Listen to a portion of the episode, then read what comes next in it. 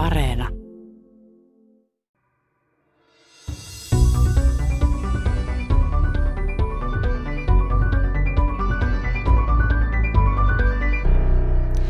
Miten kaksosista tulee kaksoset ja miksi jotkut kaksosparit ovat identtisiä ja toiset voivat olla jopa eri sukupuolta? Entä miten ihmeessä identtiset kaksoset voivat olla erilaiset jo kohdussa kelluessaan, vaikka ne ovat geneettisesti samanlaiset? Kaksosista on paljon iloa tutkijoille, kun selvitetään, mistä joku sairaus tai ominaisuus, esimerkiksi pituus, johtuu. Identtisillä eli samanmunaisilla kaksosilla on keskenään samat geenit, joten voidaan olettaa, että erot heidän välillään johtuvat jostain muusta kuin geeneistä. Identtisten kaksosten avulla on todistettu tupakan ja keuhkosyövän yhteys myös tupakka-oikeudenkäynneissä. Kaksosia tutkii geneettisen epidemiologian professori Jaakko Kaprio. Minä olen Leena Mattila. Ilmiöt periytyvät kahdella tavalla. Biologisesti, esimerkiksi geenien kautta, mahdollisesti epigeneettisesti, eli geenien toiminnan säätely voisi periytyä. Ja toinen periytymistapa on sosiaalinen. Lapset oppivat vanhemmilta, muilta ihmisiltä, kavereiltaan. Meillä on tämmöistä sukupolvesta toiseen periytymistä, mutta myös sitten oppimista ilman, että siinä on biologista sukulaisuussuhdetta. Ja nämä kaikki on sitä, mitä geneettinen epidemiologia yrittää selvittää. Kuinka paljon biologinen perimä selittää, kuinka paljon sosiaalinen perimä selittää ja kuinka paljon se johtuu niistä henkilön omista yksilöistä kokemuksista, joita hän ei jaa kenenkään kanssa, vaan sattuu hänen elämän varrella sattumaan. Joku tapaturma, joku infektio, ammatinvalinta, monia yksilötekijöitä, jotka tulee siihen ikään kuin ei-geneettisen puoleen. Tähän kuulostaa siltä, että varsin harva voi syyttää geenejä mistä. Ei suinkaan, vaan kysymys on aina perimän ja laajemman ympäristön vuorovaikutuksesta. Hyvin usein monessa taudissa perimä ikään kuin luo ne puitteet, jotka ovat toiselle edullisempi kuin toiset. Ja sitten toiset, heille käy niissä olosuhteissa hyvin, vaikka voisi käydä huonosti, ja toiselle käy huonosti, on ympäristötekijöitä, jotka vaikuttavat kaikkiin riippumatta perimästä. että jos joutuu matkustajana liikenneonnettomuuteen, geenit oma, ei paljon paina. Geenit ei siinä paina. Mutta jos on kuskina, niin geenit vaikuttaa jo vähän. Jos kuski on hyvin impulsiivinen, tarkkaamaton, huonon näköinen, kenties on vähän periytyvää, niin silloin se perimä tulee siihen epäsuorasti mukana. Eli perimä harvoin on sillä tavalla suoraan, että kun on geenimutaatio, niin tapahtuu tietty asia. Ja näitä yhden geenin tauteja on tietysti tunnistettu, mutta koko kansanterveyden olemuksesta ne selittää aika vähän. Mutta ne ovat tärkeitä niille ja niille suvuille, jos niitä esiintyy. Meillä on sitten vielä lisäksi Suomessa tätä omaa tautiperintöä, joka esiintyy vain meillä suomalaisilla tai hyvin paljon enemmän Suomessa kuin muualla. Suomessa täällä kylmissä oloissa elävät populaatiot on menneet pullonkaulan läpi muutamaan kertaan, niin siinä on karsiutunut aina osa porukasta pois, niin jäljelle jääneillä on pikkusen muusta eurooppalaisväestöstä poikkeava perimä, kun valintakriteerit on ollut kylmä ja nälkä. Mutta tota, mitä hyötyä sitten tai mitä iloa kaksosista sitten on geneettiselle epidemiologialle? Geneettisen epidemiologian professori Jaakko Caprio. Periytymistapoja on, on monia, niin sosiaalisia kuin, kuin biologisia. Ja monia näistä asioista voisi tutkia pelkästään tutkimalla perheitä ja sukuja. Ja nähtäisiin, että asia kulkee sukupolvessa toiseen, mutta jää siinä aina epävarmuutta siitä, että onko se niissä olosuhteet, jotka siirtyy sukupolvessa toiseen. Että sanotaan, meillä on maatila, jossa maaperä on hyvin radioaktiivinen. Ja siellä syntyy sitten raadonkaasusta syöpää. Silloin se näyttäisi siltä, että aina siinä suvussa on tätä syöpää. Ja joku voisi päätellä, että suku kantaa syöpägeeniä. Mutta se olikin olosuhteet, jotka oli niillä sukulaisilla vaan samanlaisemmat kuin muilla. Samassa ympäristössä samat ympäristötekijät. Joo. Ja tutkijat ovat sitten miettineet, että millä tavalla voitaisiin yrittää tätä saman ympäristön ja samoin geenien yhteen törmäystä ikään kuin erottaa toisistaan. Ja siihen on keksitty sitten noin sata vuotta sitten kaksostutkimusasetelma. Johtuen siitä, että meillä on geneettisesti kahdenlaisia kaksosia, identtiset kaksoset, joilla on sama genomi, ja epäidenttiset kaksoset, joilla on perinnön samankaltaisuus kuin sisaruksilla muutenkin. Ja sitten meillä on tietysti samassa perheessä olevia sisaruksia, jotka ovat eri-ikäisiä. Ja heitäkin tässä asetelmassa voidaan hyödyntää, jos me kerätään identtisiä kaksosia, epäidenttisiä kaksosia, sisaruksia. Siellä perheessä tai suvussa voi olla myös sisarpuolia, serkuksia. Eli me voidaan määrittää sen biologisen samankaltaisuuden eri asteita ja katsoa, että onko se asia, mitä me tutkitaan, suhteessa siihen samankaltaisuuden asteeseen myös tähän niin kuin biologiseen samankaltaisuuteen. Vai onko niin, että taudin tai ominaisuuden suhteen samankaltaisuus kulkee enemmänkin siitä, kuinka paljon he ovat viettäneet aikaa yhdessä samassa paikassa? Ympäristötekijöiden alaisuudessa. Joo. Tämä on niin se yksinkertaistettu se asetelma, mitä tästä haetaan.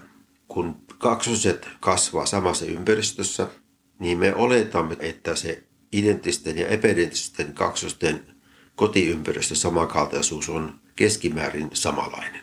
Ja silloin, jos identtiset kaksoset ovat samankaltaisempi kuin epäidenttiset, jotka kasvavat samanikäisenä yhdessä perheessä, niin se suurempi samankaltaisuus identtisillä on osoitus siitä, että perimällä voi olla merkitystä. Se ei todista sitä, mutta se on johtolanka, jota sitten lähdetään käyttämään, kun etsitään geeniä.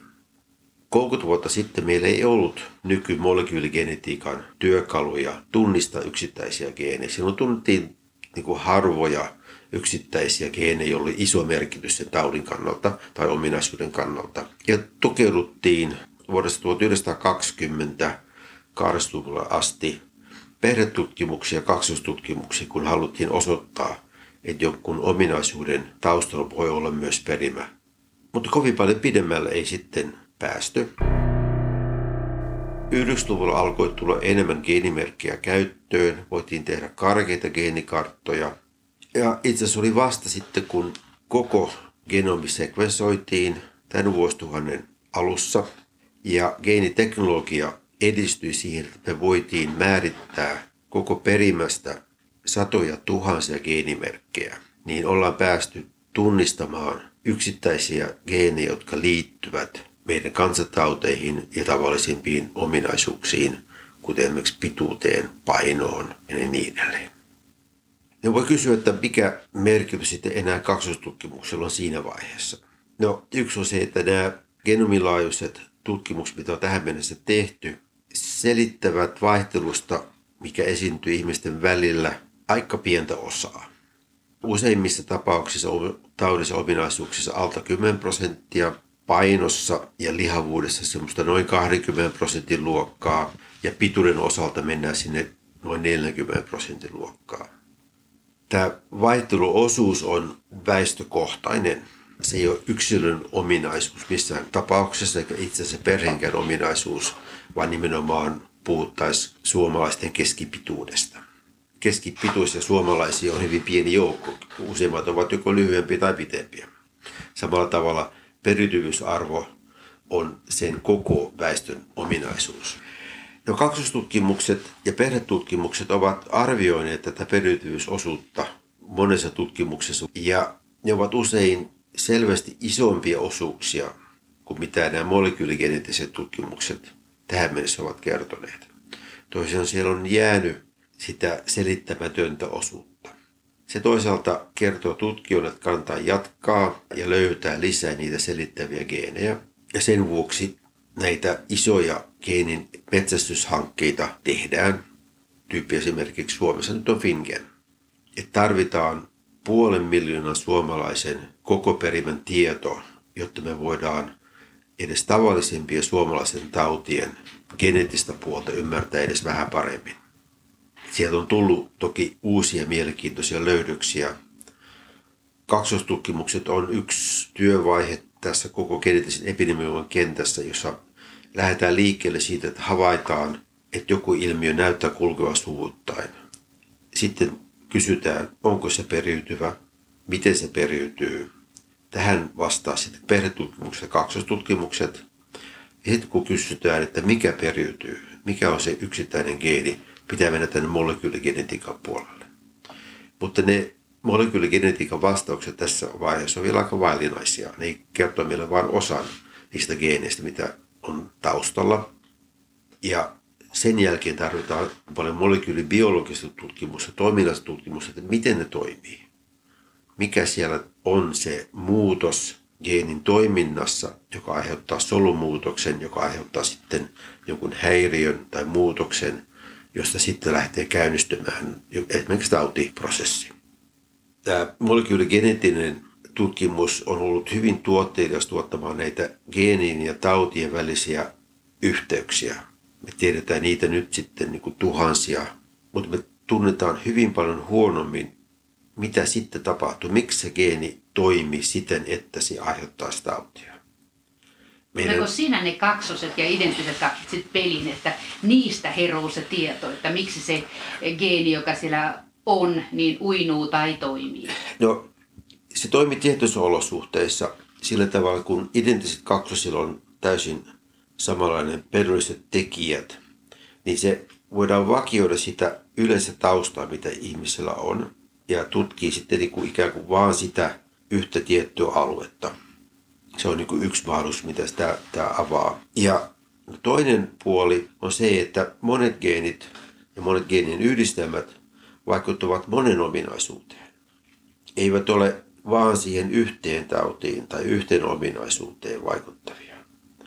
Tyyppiesimerkki on ehkä niin kuin lihavuus ja diabetes, jotka on niin kuin toisensa kavereita, että kun riittävän pitkään on lihava, niin diabetes tai sokerainen häiriötä ilmenee tavalla tai toisella lähes kaikilla. Mutta onko siellä pelkästään sitten geenit, jotka vaikuttaa lihavuuteen, lihavuus vaikuttaa diabetekseen? Vai onko vielä myös sitten toinen reitti, joka on sitä lihavuudesta riippumaton siihen diabetekseen? Ja ennen näitä molekyyligeneettisiä tutkimuksia, niin kaksostutkimuksia pystyttiin hyödyntämään katsomalla esimerkiksi semmoisia kaksospareja, jos toinen oli painavampi kuin toinen ja tutkimaan heidän sokeriaineenvaihduntaa. Ja sillä tavalla katsomaan, että mikä riippuu siitä lihavuuden olemassaolosta ja mikä menee suoraan ikään kuin perimästä sinne sokeriaineenvaihduntaan. Eli näitä ikään kuin monimuuttuja, monitasomalleja sitten niin kuin tehtiin, että monta tekijää samassa mallissa ja katsotaan, että mikä siellä sitten selittää, välittää tekijöitä. Toinen puoli kaksostutkimuksesta on katsoa, että minkä takia identtiset kaksoset heidän perimänsä samankaltaisuudessa huolimatta eivät ole käyttäytymiseltään tai rakenteensa tai piirteensä vuoksi kuitenkaan täsmälleen identtisiä. Miksi ne ei sitten ole? Ne johtuu ympäristöstä. Ympäristö tavalla tai toisella tulee siihen vaikuttamaan. Ja usein varsinkin identtiset kaksoset pahoittavat mielensä siitä, että ulkopuoliset yksilöt kuvittelee, että identtiset kaksoset ovat täsmälleen samanlaisia kaikissa, mitä he tekevät. Jo, he ovat yksilöitä. Heillä ovat nyt sattuu olemaan se sama perimän jaksotus. Mutta sen jälkeen, kun heidän kehitys lähtee kohdussa liikkeelle, he kohtaavat erilaisia ympäristötekijöitä. Ja siihen astuu sitten mukaan kaksosuuden biologia, Identtisten kaksosten synty on vielä meille mysteeri. Me ei tiedetä, miksi näin käy. Siinä on jotakin siihen solun jakautumiseen liittyvää häiri, ikään kuin, ehkä pitäisi sanoa häiriötä, mutta tämmöinen niin poikkeava tapahtuma. Jippo. Joka tekee sen, että noin neljä tuhannesta synnytyksestä on identtisten kaksosten syntymä.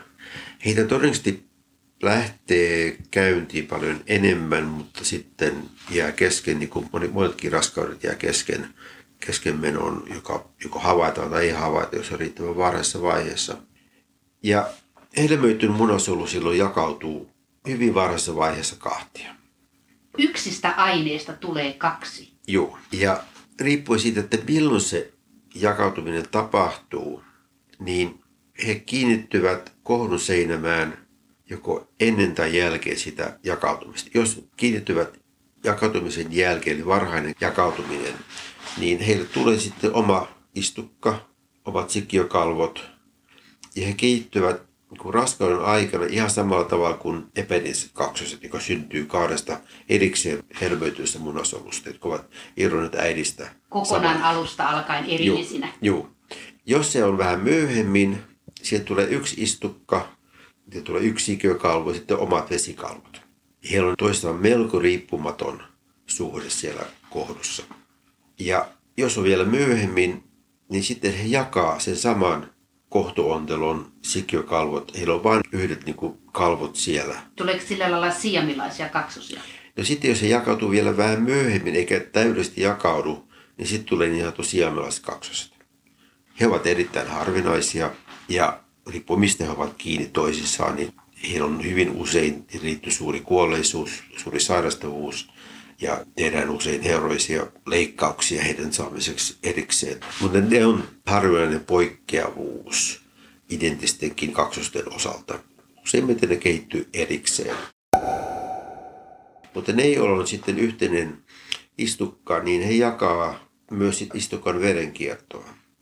Ja joissakin tapauksissa toinen lähtee kehittymään isommaksi, saa paremman verenkierron, ikään kuin varastaa sitä tulevan pienemmän kaksosen verenkiertoa. Ja heillä on hyvin iso synnymäpaino syntyessä.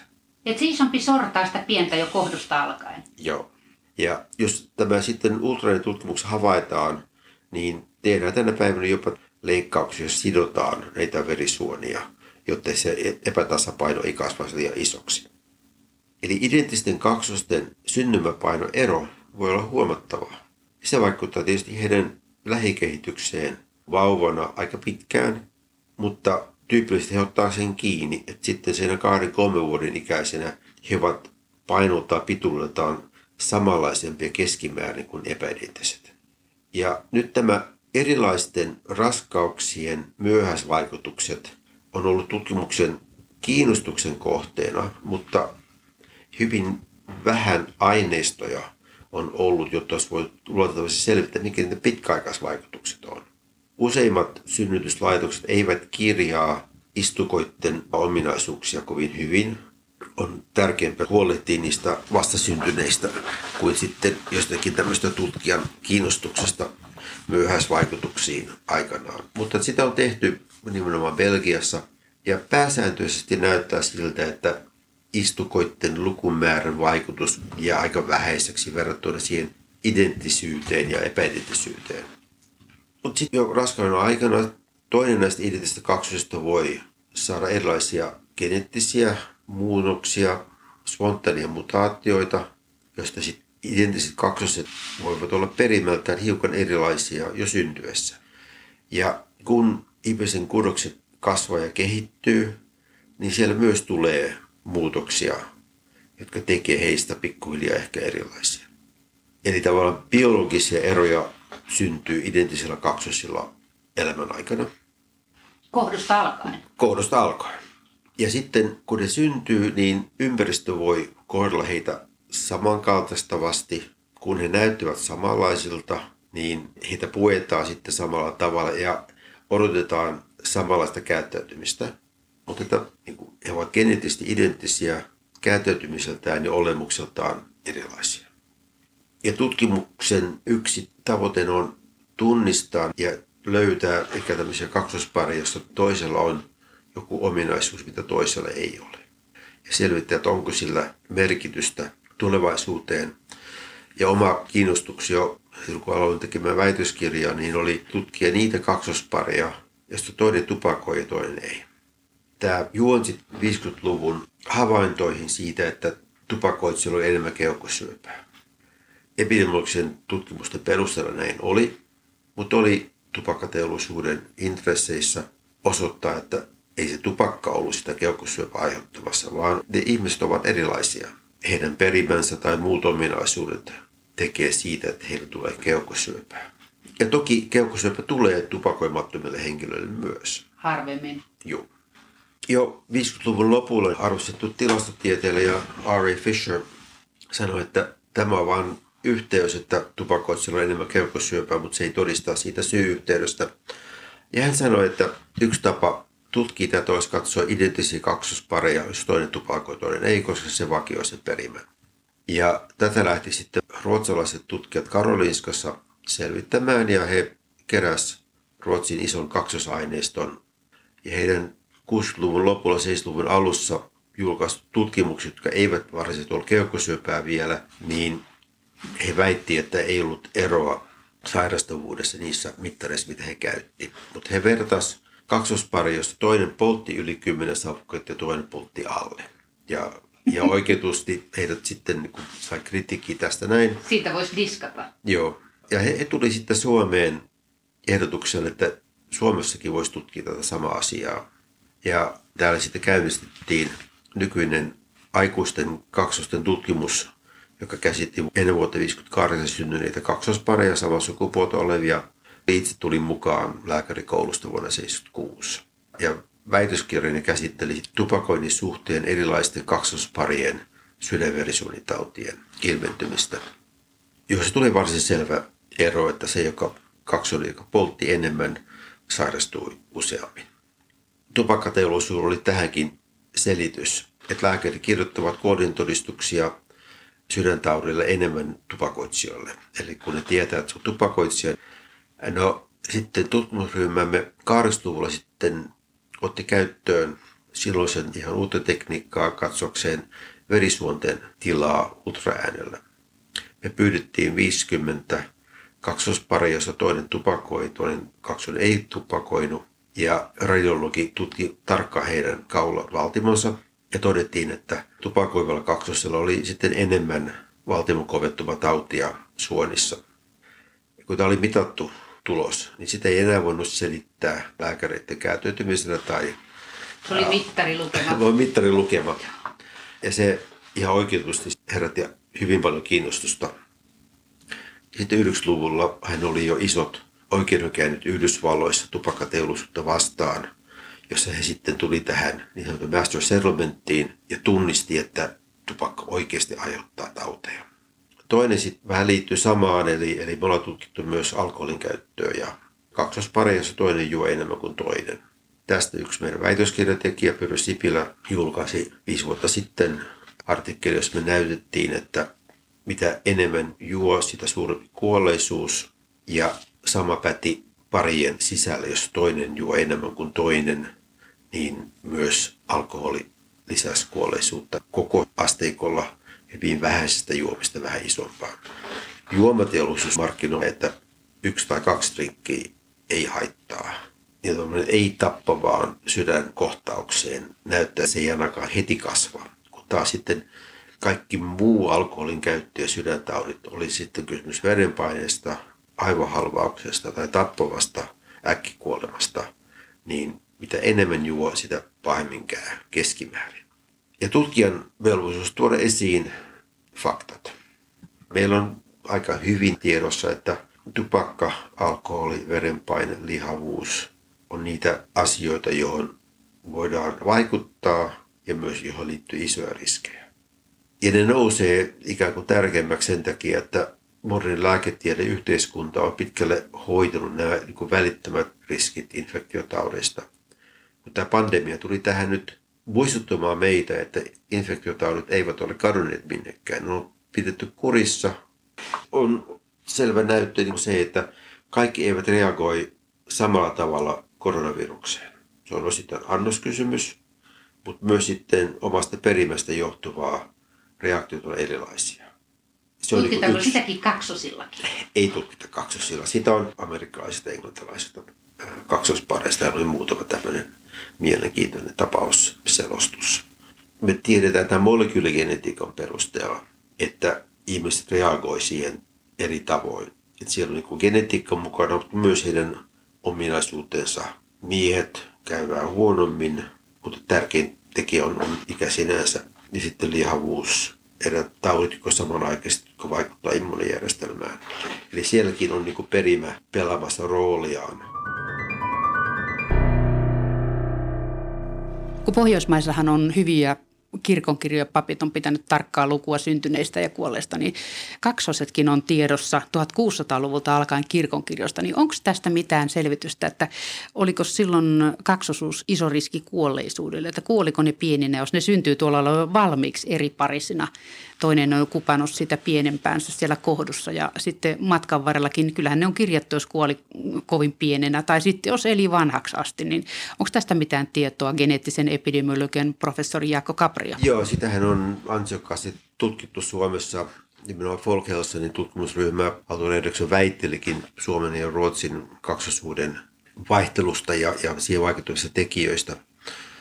Ahvenanmaalla oli paljon enemmän kaksosynnytyksiä kuin muualla. Ja kaksosten suurempi kuolleisuus kuin ykkösillä on ollut tiedossa ja on tosiasia edelleenkin sillä tavalla, että monikko raskaus on aina riskitila. Ihan viime vuosina se ero ykkösiin nähden on huomattavasti supistunut, mutta ei siitä niin pitkään ole, että se vaikutti siihen, että selvisikö hengessä vai ei. Se johtuu osittain siitä, että kaksosraskaudet usein päättyvät ennen aikojaan, niin mitä varhaisemmin, sitä huonommin keskimäärin käy. Tietysti on paljonkin kaksosia, jotka ovat syntyneet hyvin pieninä ja pärjänneet elämässä vallan mainiosti. Tärkeää on ollut, että niitä on voitu havaita ajoissa ja ultraäänitutkimukset 20 alussa vielä oikeastaan mullisti tämän tilanteen, että havaitaan se monikkoraskaus riittävän ajoissa. Sitä on voitu seurata hoitaa tarvittaessa ja suunnitella turvallisin synnytystapa, kun nähdään ne molemmat ehdonvoittisia. Aikaisemmin saattoi olla täys yllätys, että tuli yksi ja sitten yhtäkkiä tuli toinen odottamaton. Ylläri. Ylläri, joo. Ja se toinen ei välttämättä ole syntynyt heti. Se on voinut syntyä päivä, kaksi, viikko myöhemmin. Jäikö se kasvamaan sitten, että se isompi oli siltä napsinut kaikki verentuomat sapuskat, niin sitten se jäi kasvamaan sinne sitten Se voi olla omassa sitten olossaan. omassa olossaan, mutta että on se niinku riskitila sitten, että siellä on reitit auki ja infektion riski on suuri sitten. Niin se on voinut käydä hyvin usein huonosti. Se kaksosten ylimääräinen riski suhteessa ykkösiin on onneksi supistunut. Ja, mutta on meillä tapahtunut ihan valtava muutos lapsikuolleisuudessa. Hoito on kehittynyt tämä muutos tapahtui ikään kuin ennen lääketieteen hoitoja. Eli kun meillä on 1800-luvun alussa, vuoteen 1850 karkeasti, niin imeväiskuolleisuus oli 200 per tuhat. Eli joka viides lapsi kuoli ennen vuoden ikää. Nyt se on 2 per tuhat. Mennyt 99 prosenttia pienemmäksi 150 vuodessa. Alkoi aika tasaisesti sieltä 1800-luvun lopulta ihmisten jo Suomen olosuhteet kehittyi paremmiksi, ravitsemustilanne meni ohi. Meillä oli sitten, tietysti siellä oli ne nälkävuodet siinä 60- ja 70-luvulla, vaikutti väliaikaisesti siihen huonompaan, mutta että varsinkin sitten itsenäistymisen jälkeen niin olot vakiintuu ja se on siitä kehittynyt koko ajan. Ja silloin ei ollut vielä olennaisesti uutta lääketieteen kannalta. Lapset syntyy edelleenkin hyvin usein kotona saunassa. Keskussairaalaverkko rakennettiin vasta 50-luvulta eteenpäin. Oli tietenkin läänisairaaloita ennen sitä. Neuvolajärjestelmä oli ehkä se ensimmäinen tekijä, joka toi odottavat äidit systemaattisen seurannan piiriin. Ja kätilöt osas lähettää sitten riskisairauksia, kun ne havaitsi heidät sitten eteenpäin tutkittaviksi. Ja tämä kehitys ja koko äitiyshuollon kehitys on sitten tehnyt sen, että meillä on tilanne tällä hetkellä, että meillä on yksi parhaimpia äitiys- ja lastenhuoltojärjestelmiä maailmassa. Onko sitä saatu selvitetty, että minkä takia siellä Ahvenanmaalla sitten oli niitä kaksosia niin paljon? Onko siellä sitten, kun se näyttää kulkevan suvussa tämä kaksosuus, niin onko sitten siellä siunautunut niin paljon sukuja, jossa on taipumusta kaksosiin? Niiden sukujen perimää ei ole sillä tavalla tutkittu systemaattisesti. Siitä on nyt ollut vähän sellaista ajatusta, että tätä Fingenin tapasta tutkimusta laajentaa siihen Ahvenanmaan väestöön myös. Eli silloin voitaisiin katsoa näitä kaksosuuteen liittyviä geenejä, joita nyt aletaan tunnistaa.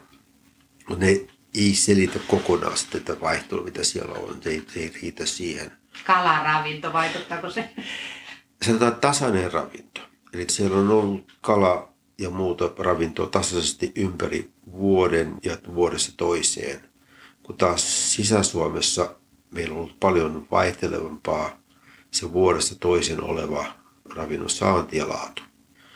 Ja se on varmasti ollut sit yksi tärkeä tekijä, että kun ravitsemustaso on riittävä, niin nainen tulee raskaaksi.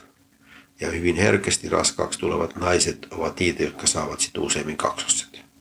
Ja tavallaan se riittyy ravitsemustilaan ja perimä on siinä taustalla sitten tätä, että tuleeko sitten kaksosia vai ei. Ja tiedetään, että moni raskaus alkaa kaksosraskautena, mutta sitten se toinen katoaa siitä matkan varrelta. Ikään kuin tämmöinen osittainen keskenmeno. Useimmiten niin varhain, että äiti ei sitä edes havainnoi. Varmistetaan se Varmist... vahvempi. Niin. Useimmiten ne on niitä epäidenttisiä kaksosia, niin se toinen on, siellä voi olla joku mutaatio, siellä voi olla joku kehityshäiriö. Ja ihmiset laji on hyvin herkkä tähän, että siellä on luonnonvalinto on aika voimakasta. Kun näitä kaksosia on Suomessa nyt tutkittu useassa kaksostutkimuksessa, niin mitä niistä on saatu selville esimerkiksi eliniän odotteesta, että kuinka paljon eliniän odote on kiinni geeneistä ja mikä kaikki muu siihen vaikuttaa? Geneettisen epidemiologian professori Jaakko Caprio. Eliniän odote on yksi niistä ominaisuuksista oikein vähiten periytyvä. Se on havaittu niin muilla eläinlajeilla – että sitten myös ihmisellä. Ja identistenkään kaksosten elinajan odotteen samankaltaisuus on aika pieni. Elämän kaareen vaikuttaa niin monia tekijöitä, että sattuma tulee aina joskin vaiheessa, että vaikka olisi hyvätkin olosuhteet. Niin kolari voi tappaa. Kolari voi tappaa, voi tulla ammattialtistus, voi tulla joku elintapa, joka on toisella, mutta ei toisella.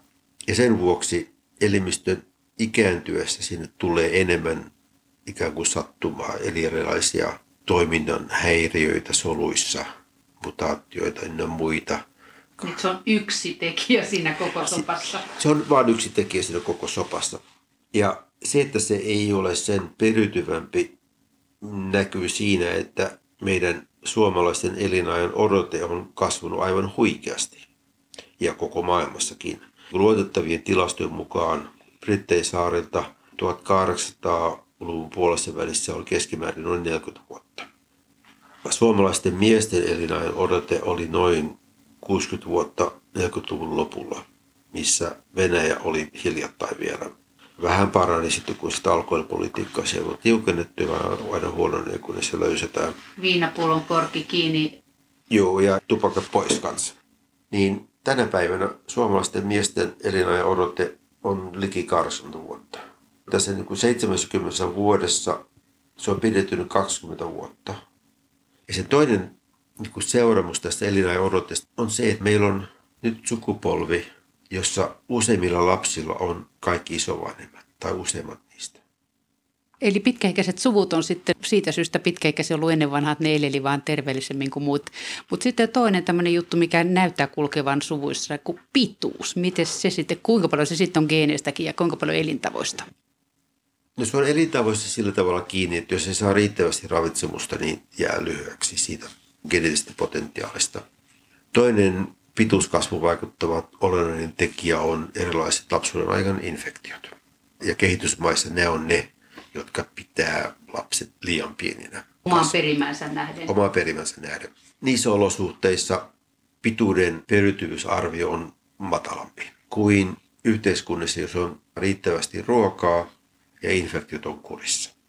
Sen jälkeen on tavallaan ne yksilöisten väliset erot selittyy pääsääntöisesti perinnöllisillä eroilla. Ihmisen perimään on ehkä satoja geenejä, jotka vaikuttaa pituuteen.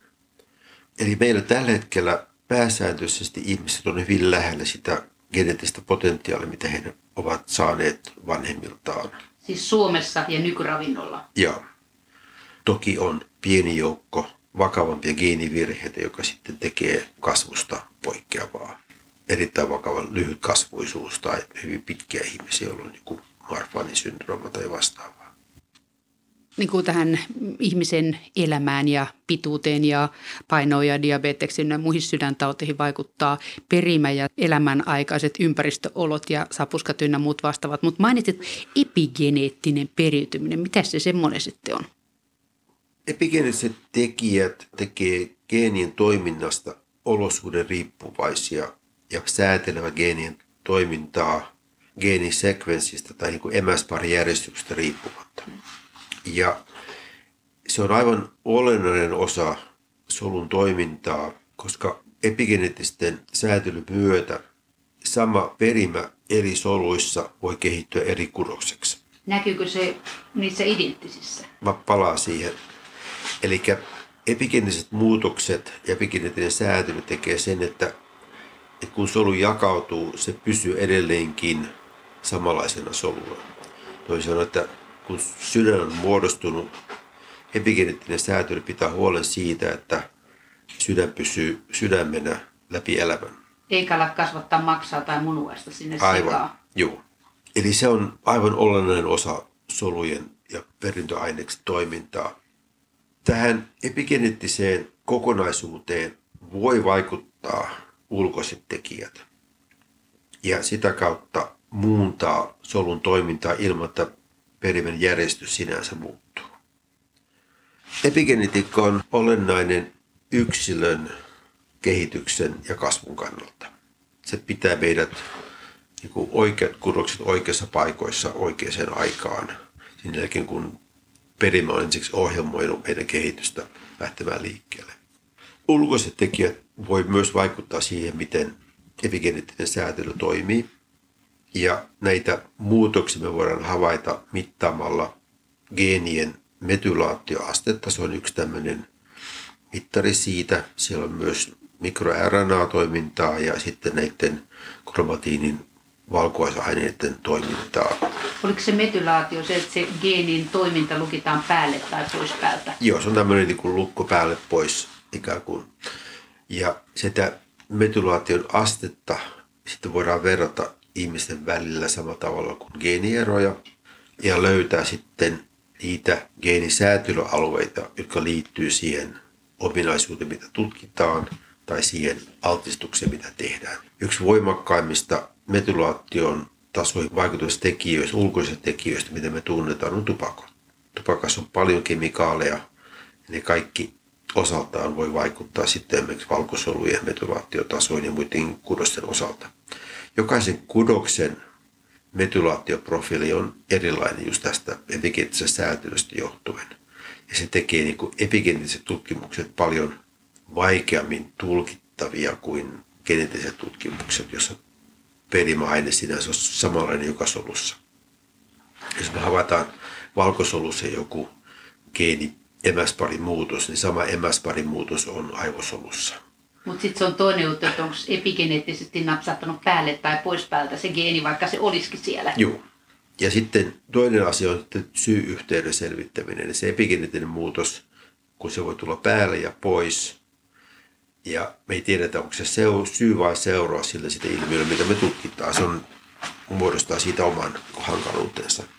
Eli tämä oli pitkä johdanto siihen, että onko epigeneettistä periytymistä. Toisin sanoen, epigeneettiset muutokset periytyy solun jakautuessa saman yksilön sisällä. Mikä on epävarmempaa on se, että onko epigeneettisiä perimää silloin, kun mennään sukupolvesta toiseen, yhdestä yksilöstä hänen jälkeläisiin. Tämä on vaikea todistaa sen takia, että samanaikaisesti kun joku vaikuttaa esimerkiksi äidin perimään ja metylaatiotasoon jossakin asiassa, ja hän on raskaana, se alkio ja lapsi on jo muodostanut, jos hän on tyttölapsi, niin hänen tyttärensä itusolut on siellä kehitysvaiheessa. Niin kuin kolmas polvi. Et se on kolmas polvi siellä olemassa. Ja se vaikutus silloin sukupolvien yli voi olla ikään kuin hankittu yhdellä kertaa ja eikä niinkään aitoa ylisukupolvista epigeneettistä muutosta. Eli siinä kerralla viristetään äidin ja tyttärin ja tyttären tyttären. Potentiaalisesti joo. Joo. Ja jos me halutaan oikeasti tätä katsoa vähän tarkemmin, niin meidän pitäisi olla sitten vielä neljäs se isoäiti siellä mitattuna. Että näkyykö se sieltä Näkyykö asti? se siellä, joo, sieltä asti. Ja sitten seurata heitä läpi elämää, niin vaikuttaako se epigeneettinen altistuminen sitten, että se vaikuttaa sydäntautiin tai tämmöiseen. Että nämä on tutkimusasetelmien suhteen erittäin haastavia.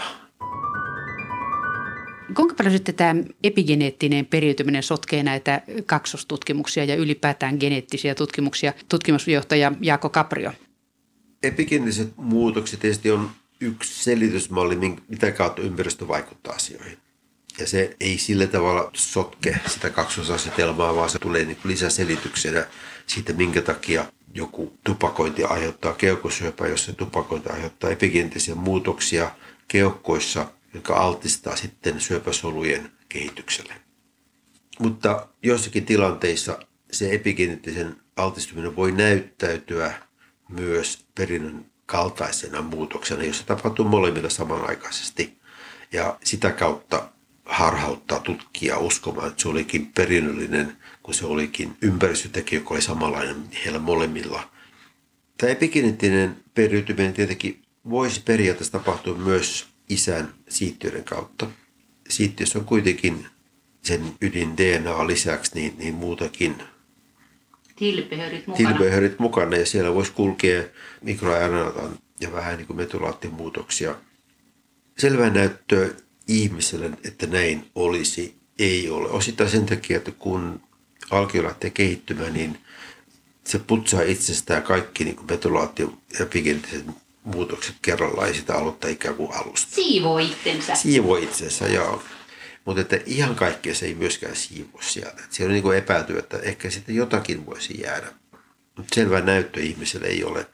Taas kun mennään malliorganismeihin, oli se sitten jyrsiä tai, tai joku muu, niin siellä on vahvempaa näyttöä, koska voidaan manipuloida asioita ja niin kuin antaa heille koeluontoisesti altistuksia, jotka on voimakkaampia kuin mitä ihmisellä sattuu.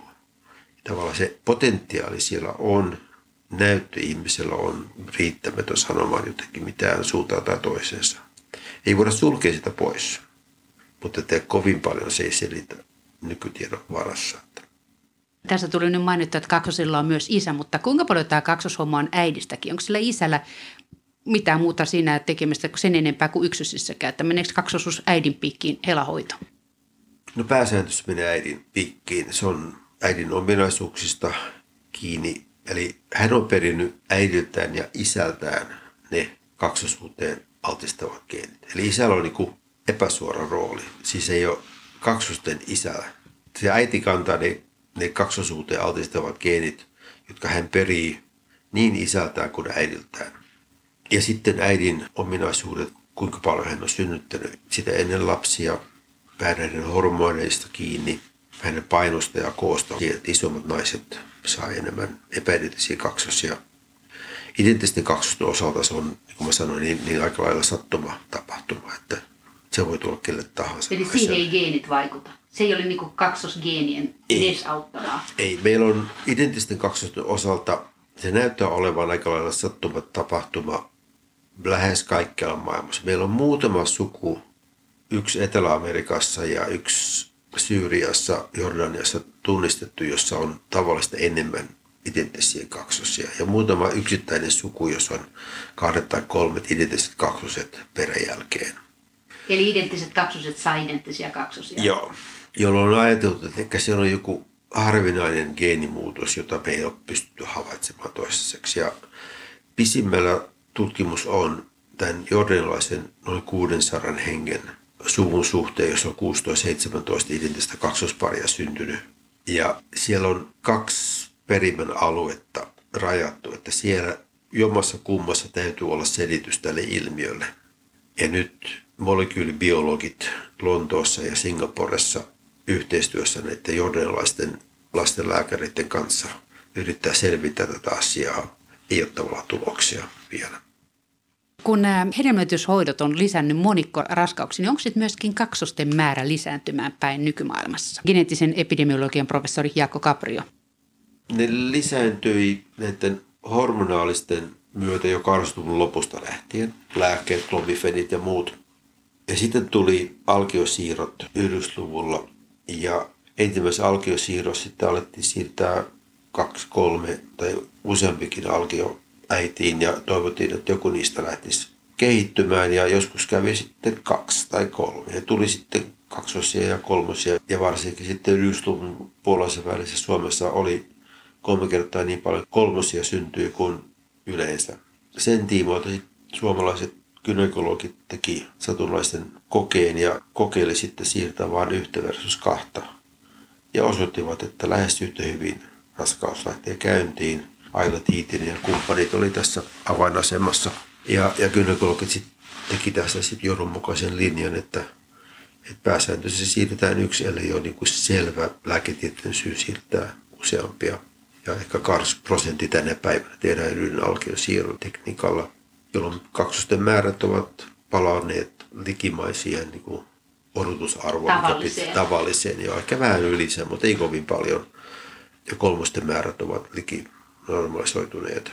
Niin tämä on niin kuin yksi semmoinen osoitus siitä, missä lääketiede ensiksi mennyt vähän yli ja sitten taas korjannut itsensä.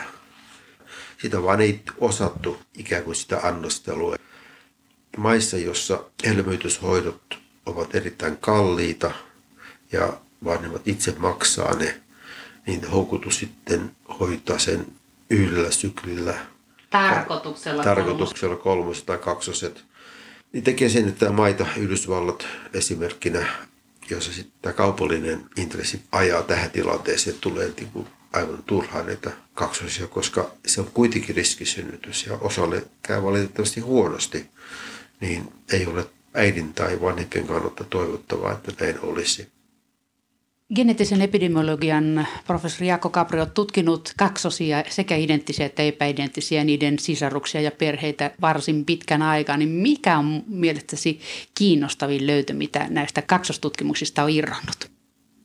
Tietysti on ollut ihan ilahduttavaa osoittaa monen ominaisuuden taudin osalta tavallista perityysarvioita ja näiden perimän keskinäisiä vaikutuksia, jotka sitten molekyyligeneettiset tutkimukset ovat pääosin niin kuin vahvistaneet. Mutta mä sanoin, että antoisinta on ollut tehdä näitä tutkimuksia, joissa on tutkittu identtisiä kaksospareja, myös epäidenttisiä kaksospareja, jotka eroavat jonkun ominaisuuden ja taudin suhteen. Me ollaan päästy ikään kuin kiinni niihin syytekijöihin, jotka ovat perimästä riippumattomia. Ja niitä ensimmäisiä oli tupakointiin liittyvää. Me voitiin osoittaa selvästi, että tupakka on syy yhteydessä niin sydäntauteihin kuin useimpiin syöpiin, joka on ollut sitten erilaisten tupakka-oikeudenkäyntien ja muiden osalta sitten niin kuin tärkeä näyttöä. Ja sitten sitä on jatkettu muidenkin altistuksien ja erilaisten tautien osalta. Ja tällä hetkellä me tehdään rintasyöpää sairastuneiden kaksosparien osalta, katsotaan heidän epigeneettistä taustaa, että poikkeako heidän epigeneettinen profiili ennen sairastumista ja mitä sitten se kertoo meille, että missä geeneissä nähdään hyvin varhaisessa vaiheessa ennen taudin ilmentymistä jotakin eroja. Ja tämä on aivan nyt alkuvaiheessa olevaa analyysiä ja tutkimusta, jota EU rahoittaa ja olla mukana tämmöisessä laajassa kansainvälisessä konsortiossa, joka on syövän ehkäisyprojekti. Työ jatkuu edelleen ja olemme erittäin kiitollisia siitä, että suomalaiset kaksoset ovat näistä kaikista tutkimuksista olleet erittäin aktiivisia ja myötämielisiä, koska ilman heidän panosta niin tämä ei olisi ollut mahdollista.